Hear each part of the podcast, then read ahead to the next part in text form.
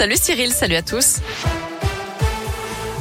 Cette fois, c'est officiel. La PMA pour toutes les femmes, qu'elles soient hétérosexuelles, homosexuelles ou monoparentales, est désormais possible. Les décrets d'application de la loi ont été publiés au journal officiel. Le texte offre la possibilité également de conserver ses gamètes pour mener à bien une grossesse future. Une pratique qui n'était autorisée jusqu'ici que pour des raisons médicales.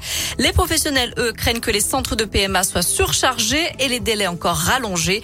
Olivier Véran annonce donc une enveloppe supplémentaire de 8 millions d'euros et une campagne de communication sur le don du sperme.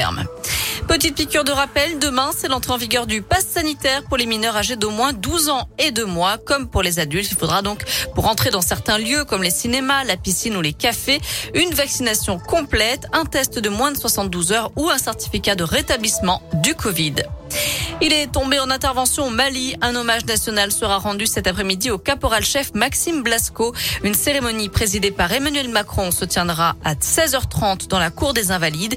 Et puis demain, un autre hommage lui sera rendu à Vars, en Isère, par ses frères d'armes du 7e bataillon de chasseurs alpins. Trois suspects écroués après la tentative de braquage d'un fourgon blindé sur la 7 au sud de Lyon. Une équipe de malfaiteurs avait attaqué le véhicule sur l'aire de Solèze vendredi dernier. Trois hommes habitant Villefranche-sur-Saône et les alentours ont été interpellés en flagrant délit et placés en détention provisoire selon le progrès.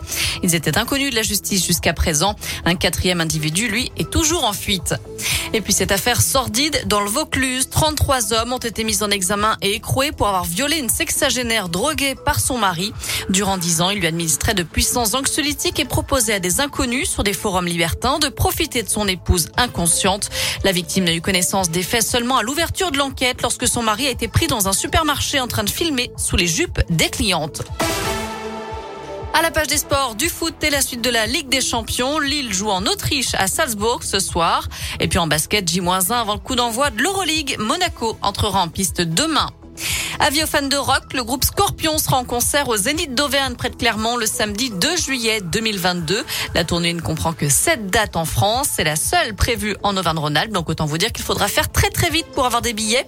Prévente demain à partir de 10h. On vous a mis toutes les infos sur la Piradoscope et radoscope.com. Enfin, le Mont Blanc rétrécit. Son sommet culmine désormais à 4807 mètres et 81 centimètres, d'après les dernières mesures effectuées par les géomètres de Haute-Savoie. Le toit de l'Europe occidentale a donc perdu 91 centimètres en 4 ans. La photo manteau neigeux qui diminue d'année en année, conséquence probable du réchauffement climatique.